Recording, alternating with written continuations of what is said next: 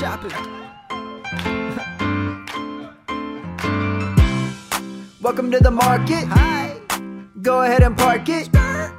Hope that you are starving. Devy roots deep got me thinking it's a parsnip. Every week I get knowledge to go. A year before everyone, how did they know? Figuring how to go college to pros. I pop it on listen and now I'm the pro. I'm still trying to grow and they do the same. Hundreds of teams, too many to name. And yet they are filtering everything. Only the best, Shane Hallam and Kane. Marketplace, marketplace. Devy is everything marketplace. Finding the talent is art, I'd say. I leave it to them while I carve my name. Marketplace, marketplace. Devy is everything marketplace. Finding the talent is art, I'd say. I leave it to them while I carve my name. Hey. Welcome, welcome, welcome to the Devy Marketplace podcast. I'm not Kane Fassell. I am Shane Hallam. Uh, Kane is off doing important adult things like working. Uh, but Nelly is here, and we, you know, we're going to take a little different approach today. Um, obviously, we talk a lot of Devy, we talk a lot of fantasy, but the college football season is starting very soon. Week zero will be starting at the end of this week, and uh, one of the things that both Nelly and Kane and myself, we all have kind of gotten into more is college fantasy football, um, and kind of kind of two different ways to play. And there's still time. College fantasy football generally starts with week one, so you still have a whole week if you want to get into a CFF league. Go on Fantrax, you can find a bunch of leagues there. Um, and so basically, you can play in a straight CFF kind of redraft league, just like your your home league for your NFL fantasy football. Like there's college fantasy football, and I think it's worth playing if you like Devy. You learn so much more. We we talked about with, with Chris Moxley last week about G5 players. We've been talking about some of these, you know, production and college translate to the NFL. But obviously, a CFF league is just about that one year's production. You want big numbers, and we're going to go through kind of position by position, talk about you know what do you look for for that. And on the other end is campus to Canton, uh, or you even have maybe some college fantasy football dynasty leagues where you keep the players from year to year like a normal dynasty. But um, we talk about campus to Canton on here a lot. Campus to Canton.com, one of our favorite websites.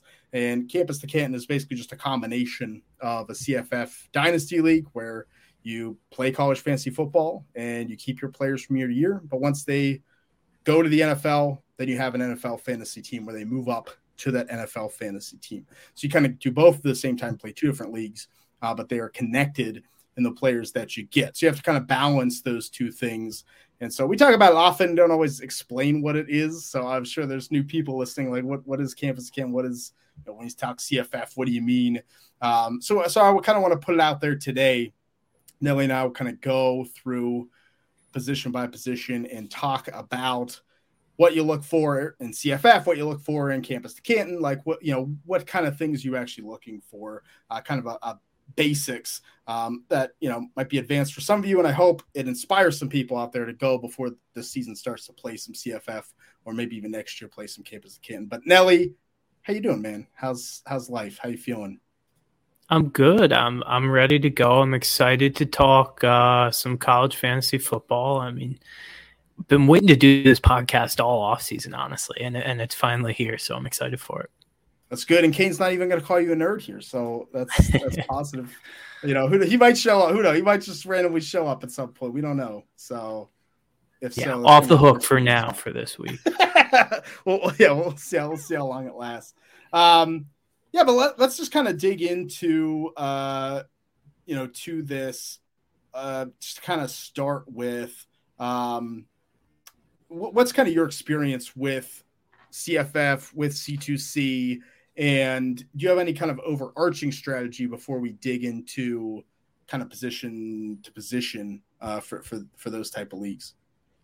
Yeah, so I only started last year actually. I, I joined a couple campus to Canton leagues.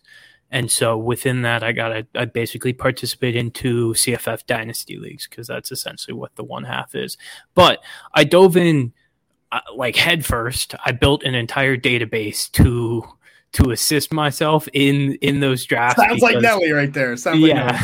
Like and and I I found some success, and I think that's what's so exciting about this. What's so fun is it's it's so new you know, there's like a small CFF uh, community that's great, by the way, on Twitter. Um, so if you're interested in that, go find them. Everyone's super helpful. But in terms of like the college side on campus to Canton leagues, everyone's pretty new to it. So there's so much um, unturned soil to kind of dig through. You can carve your own path and, and find your own strategy. So I've kind of developed some strategies on my own that I've I found success with earlier, and I, I hope to continue to.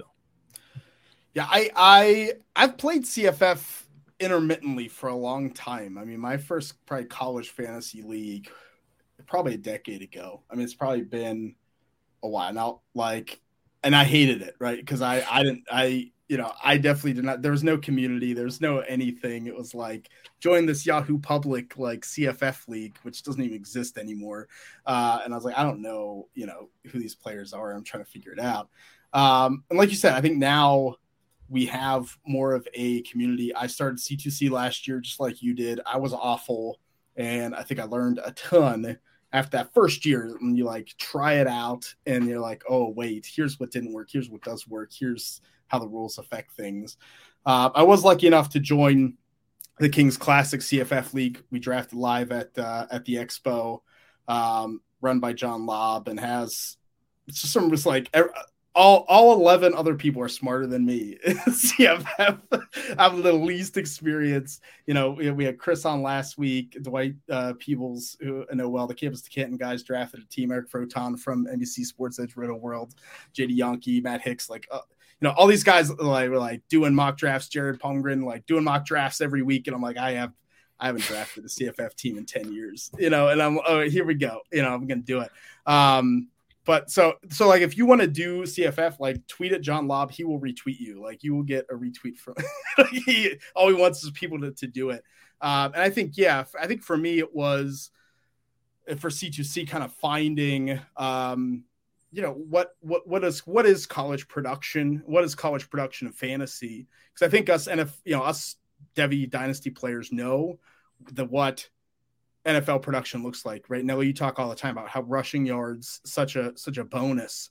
You know, something that, that's something we know built in. This is important, but like CFF, I, I, don't think people think about it enough. What does that mean? What you know uh, is receiving running backs? Does that matter as much? You know, I think there's a lot of things that we can kind of suss out here today, and um, you know, kind of look at. Um, let's so let, let's just start with the quarterback position. Um, what you know, are there? What do you look for both you know hit me with CFF, then hit me with College Dynasty C2C. Um, you know, what are you looking for when you're drafting a team? Are there certain traits, schools, like what what what are you kind of aiming for when you draft quarterbacks in a, in a college fantasy setting? Yeah, so I think system is so important. And I think that's relatively unique compared to the NFL because systems are so much more drastically different from each other. Like the NFL, there's a scale, but it's everyone's relatively similar. College fantasy football, the the scale is massive. Like for example, you have Western Kentucky. Um, uh, they last year they brought in an entire system from Houston Baptist, and they threw the ball sixty times a game with Bailey Zappe and he was he was the quarterback one by far last year. Um, and and they lost their offensive coordinator, but they keep the same system um, they promoted from within. So a, a, guy who I really like now is Austin Reed at, at, Western Kentucky, who has won that job. He's a he's a grad transfer from I believe Northern Florida, Western Florida. It's one it's a D two school in Florida, but he won the job over Jarret Doege, um, and he has two years of eligibility. And if he's like fifty percent of Bailey Zappe, he's going to be a quarterback one in college fantasy football. So look for those systems that that just have high volume, they have high passing tendencies, and then you need the quarterback to be competent as well. Yeah, and so when we talk about that, I mean, you mentioned Bailey Zappe, and that system he threw it 686 times, um, which I think was the most in college, in you know, college and FBS. Um, the second most was another system that we know well, and that's Mike Leach at Mississippi State. Will Rogers threw it 683 times. He was three short of Bailey Zappe, right? And so, like, yeah, I, I think I think that's important, and it, it's difficult when you're looking at coaches. What are they going to do? Um, and that's where a lot of these people that are really smart about CFF, right, like study what these coaches do. Where you know, I, I would think Mississippi State, if I was just like didn't follow this at all, like wow, you know, they're a bad SEC school. Like I don't want anyone, right? They're playing SEC schools. I don't want anyone. Like Will Rogers is a plug and play. Just if you if you need them, you toss them in, and you're probably have a nice floor of like 20 points a week. Um, maybe doesn't have that upside that Austin Reed might have, or um, you know, we see Western Kentucky's offensive coordinator go to Texas Tech, right? And and and Kane's talked about Tyler Shough and Myles Price, the receiver there. Like, yeah. So if you kind of follow these coaches and these systems a little bit, I'm with you. I think that can be really important. Like talent is important if you have a player who's very talented, and especially if they have some rushing ability, um, depending on, on your scoring. If you have four points for touchdowns throwing, the rushing I think is so increased. Like in, in, in, I feel like in NFL leagues we don't care as much four point six point passing touchdowns. I think in CFF it's actually a, a much bigger spread um, because now you want that rushing. So like you know, we talk about Anthony Richardson, definitely a Devy guy. He's an interesting CFF player because he he could stink. You know he he could not be any good. I know how much you like him. He has that rushing upside and you know, could absolutely be a top five quarterback if he flashes that talent. So I think you have to kind of balance those things out. Um, yeah, a lot of people weren't taking CJ Stroud super high last year. He, you know, he was a top, he was a QB one and going to be again. Um, so I think it, it gets you have to kind of look at both those things. Like, okay, either we need to get the really good system, we need to get the really good quarterback. Um, and even sometimes the really good quarterback doesn't always get you big numbers.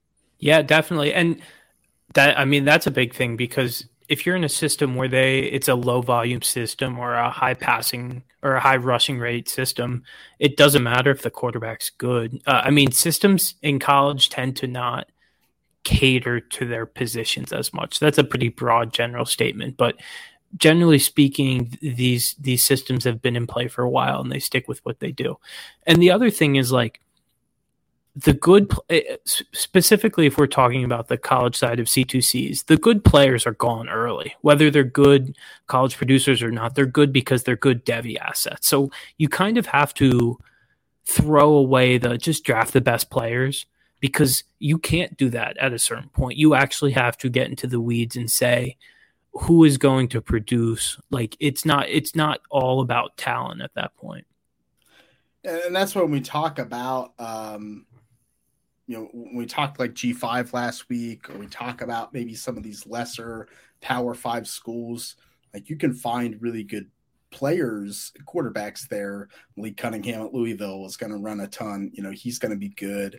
Um, Dequan Finn has been a guy that's gone pretty late that from the MAC that, um, you know, I know you were on pretty early and, he, you know, he's for Toledo, he's probably going to run and be a decent bye week filling guy. So you can look at some of those smaller schools that have those systems and make it work. What about for C2C? Is there anything you look for in your drafting, I guess, younger guys for the future? Um, it's sort of the same thing. You know, if you have two guys equal in talent, equal in ability, and equal in system and situation, you want the guy who's going to play multiple years versus the guy that's going to play one year. Having multiple years of eligibility is is worth more because you don't have to recycle that roster spot and find someone new to replace them. So I I really value finding guys like that who have two, three years left of eligibility so that I, I have that position locked up for a few years. So with that being said, it's kind of just being proactive rather than reactive. Like a guy with Dequan Finn hasn't been a full time starter. He started for the second half of last year at, at Toledo. Um, but he will be this year. He has three years of eligibility left, and he's going to be the full time starter. He's going to run at least 10 times a game, and he's done a pretty good job passing the ball as well, with room to improve. He's been uh, very inaccurate, but he's already been super productive while being inaccurate. So there's there's room to improve there. So that's the sort of thing I look for. And other guys, like a guy like we go somewhere else in the MAC to Kent State. Um, uh, I can't. Who's the starter at Kent State? It just Colin blanked Schlee? on me.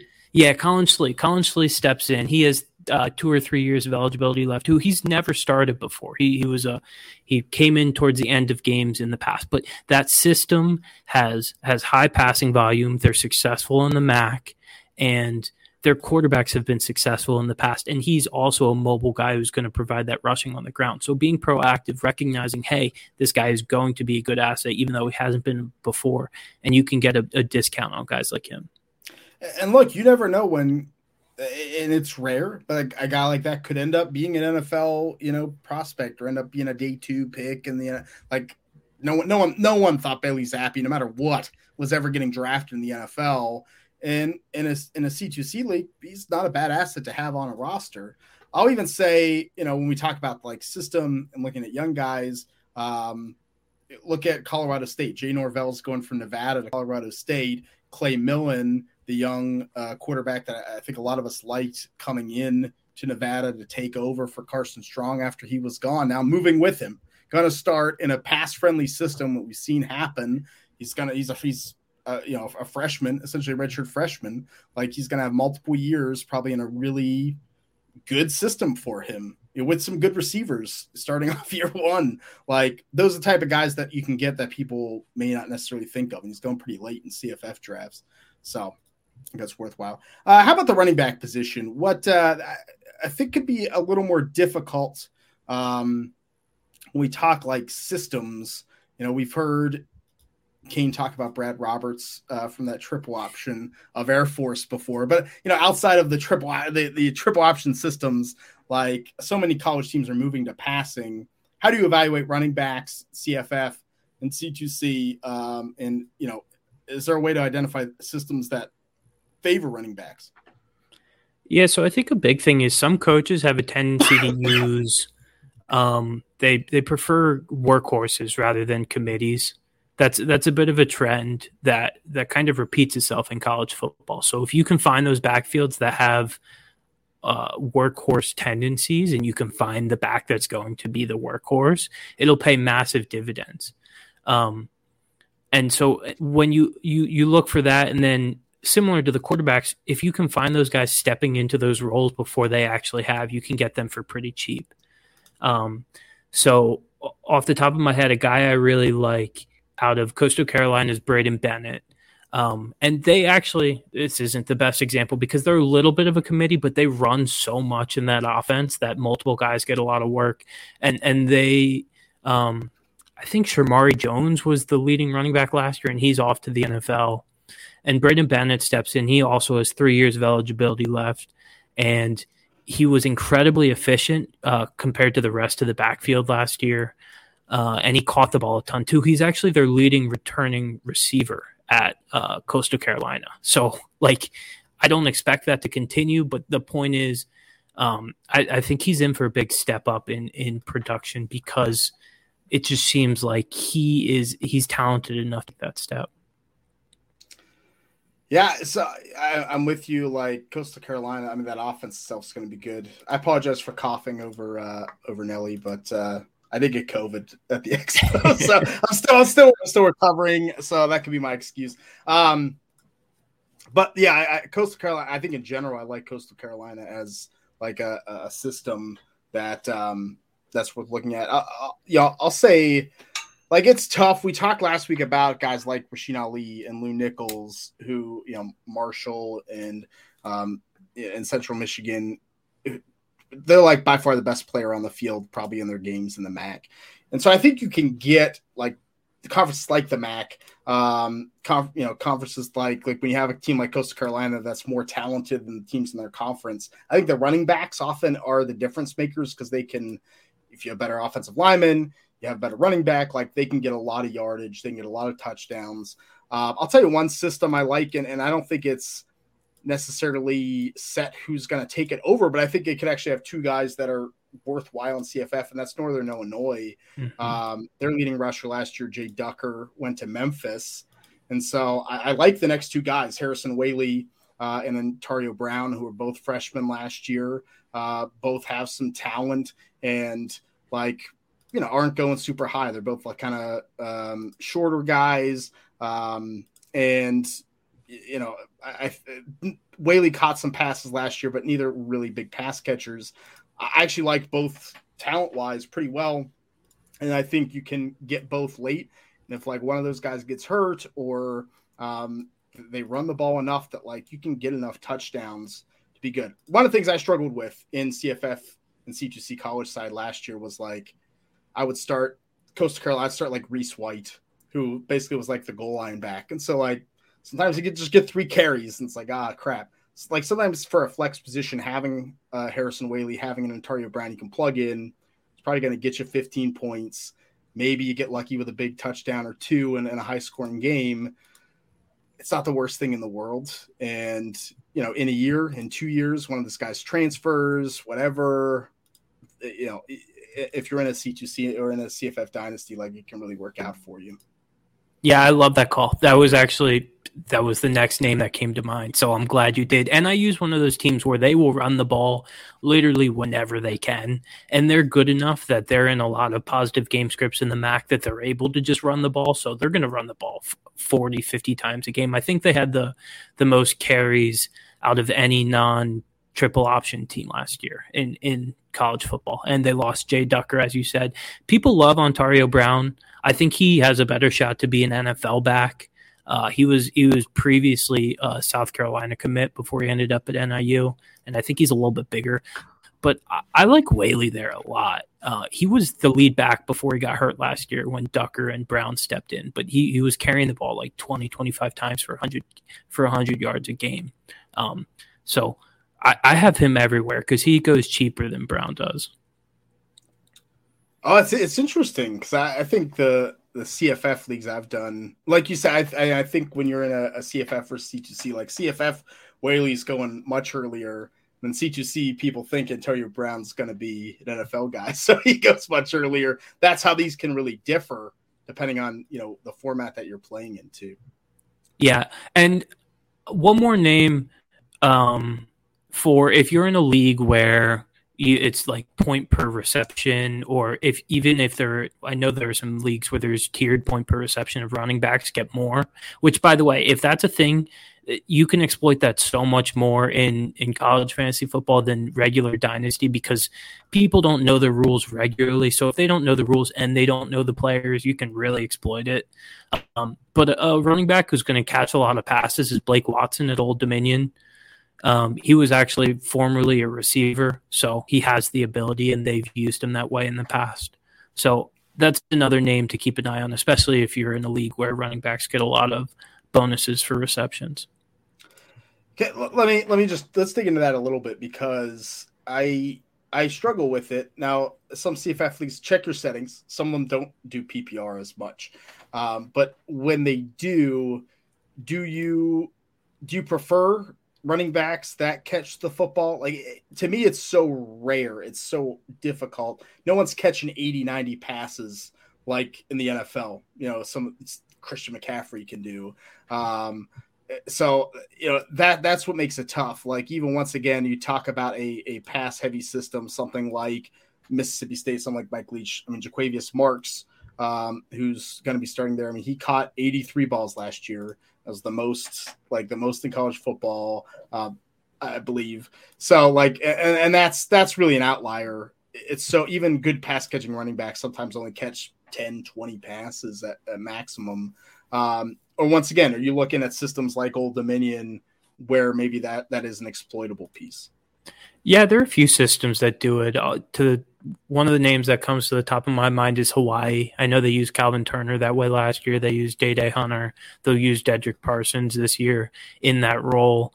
But you're right, it's not as consistent, and I don't think it's as much of a necessity because you can get guys who don't catch any passes, but they see so much volume on the ground that it just doesn't really matter. A guy like DeWayne McBride at, at UAB he, he doesn't catch any passes, right? But he he carries the ball 20, 25, 30 times a game even. So and he's he's good at it. So it's not necessarily a necessity, but you can find guys who are more under the radar who do catch passes. Like those Hawaii backs. Those are those are names that aren't really on I know some people have Dedrick Parsons on their radar this year, but it's it's a deeper name, and so if you're in a league where you can exploit the scoring like that, you can take advantage of it.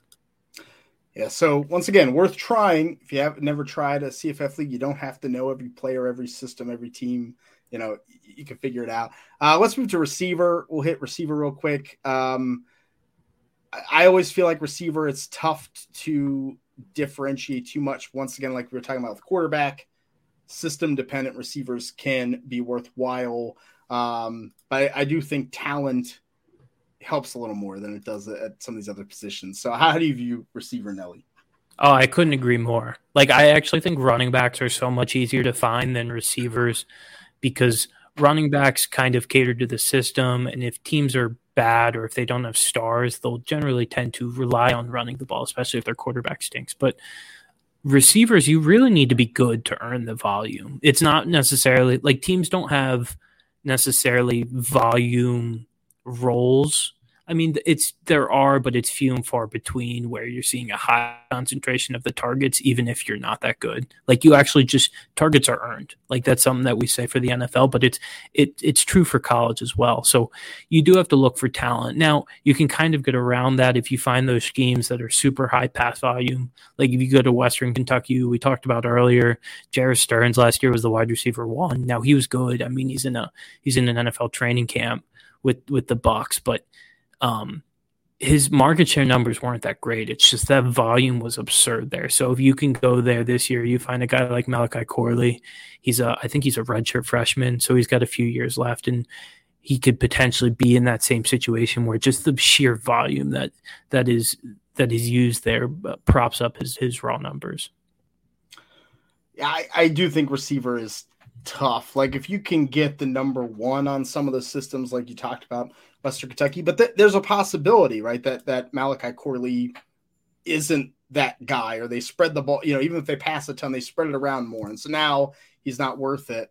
Um, like you're going to get a lot more uh, low scoring receiver games. I feel like than if a running back gets volume, they're going to score college fantasy points, but receivers teams might rotate five, six guys, you know, might come in the game. And like, even if it's a decent system, that can happen. Like so, oftentimes it is the better teams. You know, it, it is the top receiver for Ohio State and Texas and USC and you know Alabama. Like those guys are going to perform because those offenses are going to perform consistently and they have NFL talent. Um, so I think usually you do see that. Um, but you know, like like like Nelly said, I think if you can find uh, Texas Tech, SMU, Western Kentucky, you know, Kent State, like those top receivers that have shown that they can do it uh, and are probably going to keep those roles. Um, you know, I, I, think it's I think it's still worth uh, worth drafting. But uh, honestly, to me, receivers usually the waiver wire. Like there are usually receivers on the waiver wire that no one expected to have production that's just have production consistently through the year. Yeah, yeah, I agree with you. Guys generally tend to emerge there. It's one of those positions where I, I, like to get them first before I hit the other positions in CFF. Out once you get through the top few rounds and you hit all the premier options everywhere, I like to secure my top college fantasy wide receivers first because I, I agree it's tough, especially to find guys who have multiple years of production ahead of them.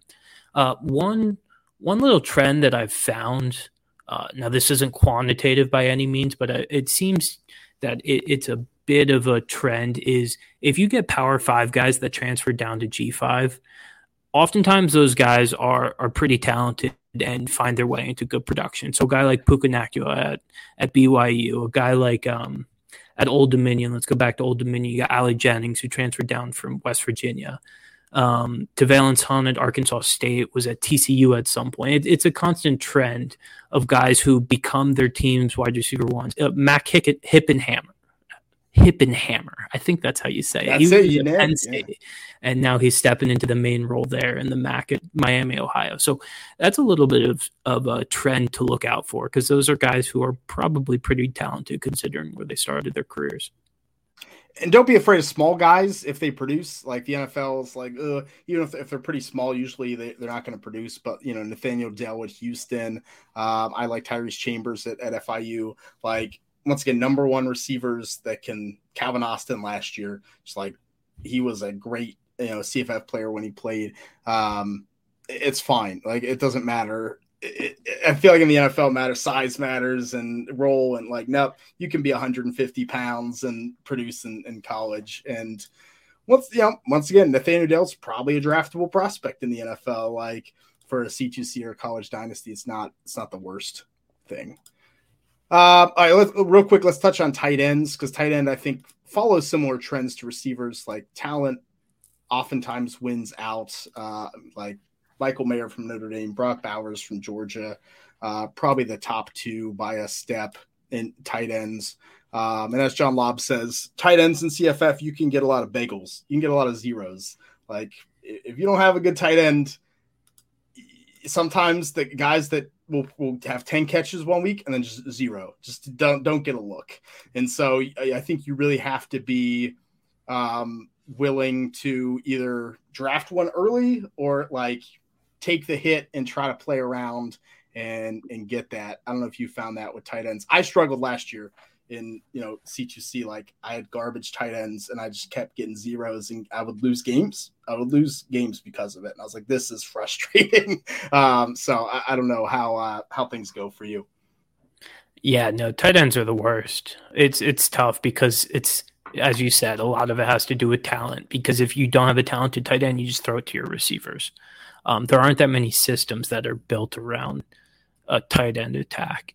Now there are a couple. I mean, like Bowling Green, for some reason, always has tight ends that produce. Unfortunately, they're not very good, so their tight ends produce relative to the rest of their team, but it's still not not incredible. But it's it's fantasy relevant. But for the most part, uh, it's not system based; it's talent based, and you just got to find those guys.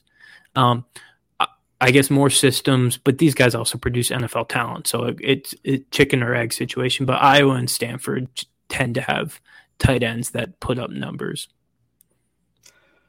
Yeah, and, and I think you can look at last year, you know, like once again, if you find a, a combination of the two of a high volume passing offense like Old Dominion and a talented player, their tight end Zach Kuntz, who came from Penn State and transferred down, you're probably, you know, he's probably tight end four, uh, let's say after Michael Trigg, uh, you know, in, in CFF, like he's probably going to produce pretty well. But yeah, you have to be willing to, if you're going to wait, um, like in the Kings Classic League, I waited really long. I got one of your guys, Deli, Gavin Bartholomew from Pitt, but like I- am going to take some zeros in that position. you know, I'm going to take, there's going to be some weeks. I'm going to take some yeah. zeros and I, I have to accept that. And, uh, that's that's that's tough to see when you play like redraft your whole life.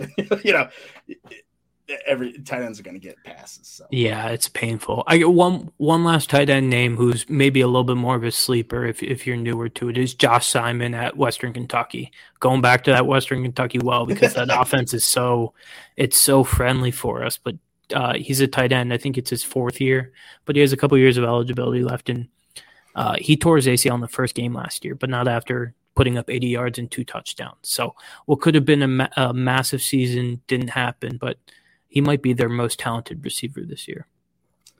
Yeah, that's that's that's good. That's good. Uh, so hopefully we've convinced you to try CFF this year, uh, try C2C next year or CFF Dynasty if you want help with it, if you're like, okay, I want to try this, but like I still don't know, you know, this this was a great half hour, but like what, you know, what am I going to be able to draft the team from this? Join the Discord. Uh, if you go to Devy Marketplace on Twitter in the pinned comment, we have the Discord link, or just DM me, I'll send it to you. Um, and we we have a whole CFF channel there, like C2C channels. You can ask questions, and honestly, like probably outside of our secret shoppers which you could also join for $25 a year. Um, that's probably what I answer the most because I, I, just, you know, not a lot of people like posting there, but when people do, I'm like, oh, this is cool. Like, we'll, we'll do that. I like doing odd things. So uh, join that. We'll help you out. Um, but let's let's transition to the end here. Unless you have, have anything else, Nelly, any last last minute CFF things you no, there are so many names that I like, so many guys that I've found, so many systems that are that are friendly. It's hard to go through it all in a podcast. So come and join the Discord. Discord, let's talk about, it, especially as the season gets started. It'll be fun. Yeah, and we'll, we'll have channels going in there too, just to like during games talk talk about things and guys breaking out and guys that pick up on waivers and um, and like I said, if you join the Secret Shoppers, we do a second podcast where we'll take your questions kind of live on there. Um, and a lot of times we end up talking some CFF stuff just because it's different. So you can check that out. Um, I'll, I'll, I'll, give a history minute, even though Kane's not here to enjoy it, but um, we're going to go back to 1866 for this history minute. And one of my favorite countries in the world, Liechtenstein, the sixth smallest nation in the world. Um, so the last war they fought in was 1866, was the Austro-Prussian War. They actually disbanded their military in 1868, so they haven't had one since. Um, so let me ask you this question, Nelly.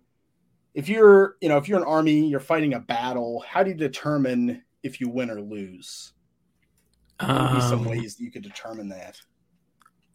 Uh, if you are where you started, if you most of your men aren't dead, I think those are two pretty big categories. That, that's pretty good, right? Like if if or you know in this case they're going to be defending land. So if you are restarted, you, you know you defend it, and um, so so they went to Brenner Pass, which is between Austria and Italy, basically to defend it against the Italians. This was toward the end of the Austro-Prussian War. Uh, Italy never attacked. And so, like you said, if, if you don't lose any money, so they literally didn't lose any men, right? Prussia wins the war. And so the soldiers march home. They sent 80 soldiers. They had 100, so they kept 20 back. They sent 80 soldiers. They sit there, they look at the mountains. It's really pretty. They come home and they count the numbers and they have 81 soldiers come home. So, like, I think that's how you know when you gained a soldier somehow, that's how you know you won. And there's still not anything um, still not anything concrete about who this like mystery person was. Some some reports say it was an Italian defector that like just just joined the Liechtenstein army. Some say it was a, a liaison from Austria, but it's the only recorded instance of an army growing when it returned home from uh, from a war. And there you go. That's that's impressive. A resounding victory. I thought you were going to say it was a spy who returned among them and they didn't know who it was. And then they literally disbanded the military in 1868. So they that was it. That was the last battle, quote unquote, that they ever fought in. They didn't fight anyone, but that they were a part of. They retired on top. that's it. That's it. They yeah, they uh Peyton Manning it right there. Yeah. Liechtenstein. I love it. Uh buy sell unknown stock. Let's do it. I'll do mine real quick. They're all NFL related. My buys Josh Jacobs, which is a, a, a it's a it hurts to buy Josh Jacobs, but he's like super cheap. Uh, they just cut Kenyon Drake. I don't buy the Ameer Abdullah hype. He's garbage. Uh, he's like absolute garbage. So like I think Josh Jacobs, even though they didn't bring him back, is gonna have a ton of carries this year. I still like Zamir White. I think Josh Jacobs. So so so if you're competing, like just you could buy him for like a late second, uh, maybe even get Josh Jacobs to something with him. It's wild. Uh, my sells Davis Mills you know, we, we talked on the Secret Shopper podcast. We're, we're not big in the preseason, you and I. Like, I don't like to watch it, but like all reports, like Davis Mills looked really bad and has looked really bad all camp, and it's been bad. And so I think so. Like when I'm drafting, when I've drafted dynasty startups or whatever this year, like I see Davis Mills, I'm like, okay, he was did okay as a rookie. He's young. I kind of want him. I think people are going to think that, but a he's not going to be the starter in a year. They're going to draft someone else. They're going to have a top pick. They have multiple first round picks. Um, so you, I think you sell him now. I, I, I just don't think his value is going to go up. I think it's going to go down from here, and I think you can get a decent amount for him. My unknown's Darnell Mooney. I like Darnell Mooney. I think he's going to have a good season because he's like one of two receiving options for the Bears this year, and that's usually a good sign, you know, in terms of fantasy production but I, I still just don't know if Darnell Mooney is ever going to be like an alpha receiver, right? He's probably never going to be that guy. At some point, they're going to draft a really good receiver, maybe even next year, and he gets relegated to a number two. They have some more options there. So I, I just wonder like when to sell him if I should I, like I'm gonna keep him this year, but like I feel like after the season, if he has a really good year, I almost want to set it up to sell him before the Bears add more weapons or you know Justin Fields gets hurt. I don't know. Like bad things can happen. So I, I don't know what to do with him, but there's mine. I like those. I agreed with everything you were saying. I was oh, look at that. See, Although, see man, Kane's not here. We just we just Yeah. agreed. This is nice. So much cohesion here. Although I think Mooney could be the next Diontae Johnson. I think that lines up. Oh, Um, okay. All right, I am buying Malik Nabers at LSU. Camp reports there have said that he's been their best offensive player this this fall.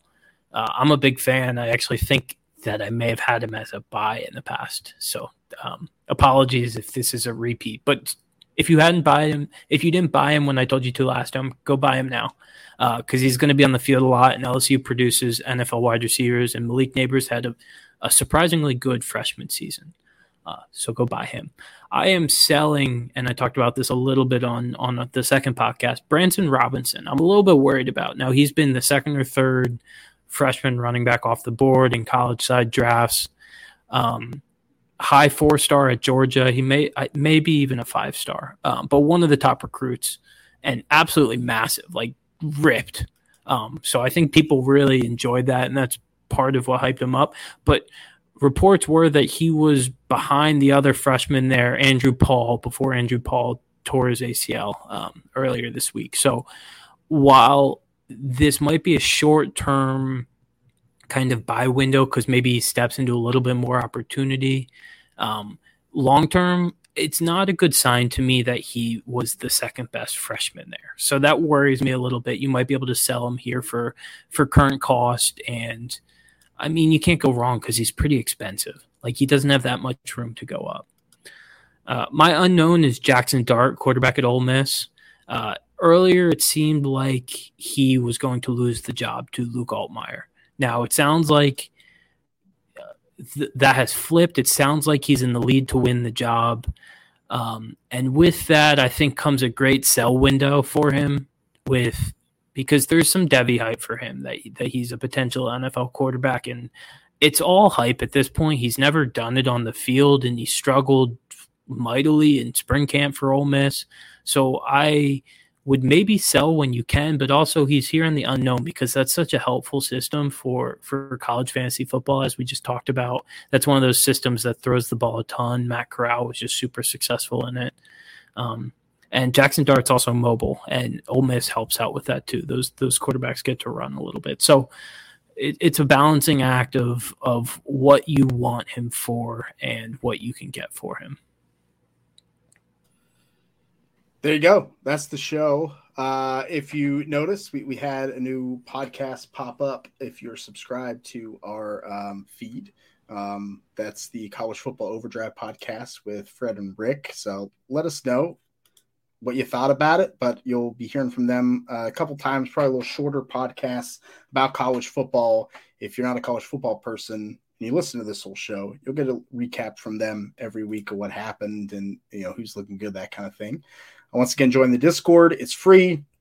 Uh, just DM one of us if if you can't find the link, and we're happy to give it to you. We love having people in there, just hanging out, uh, talking football. Um, and if you want to join the Secret Shoppers program, you get a whole second podcast every week.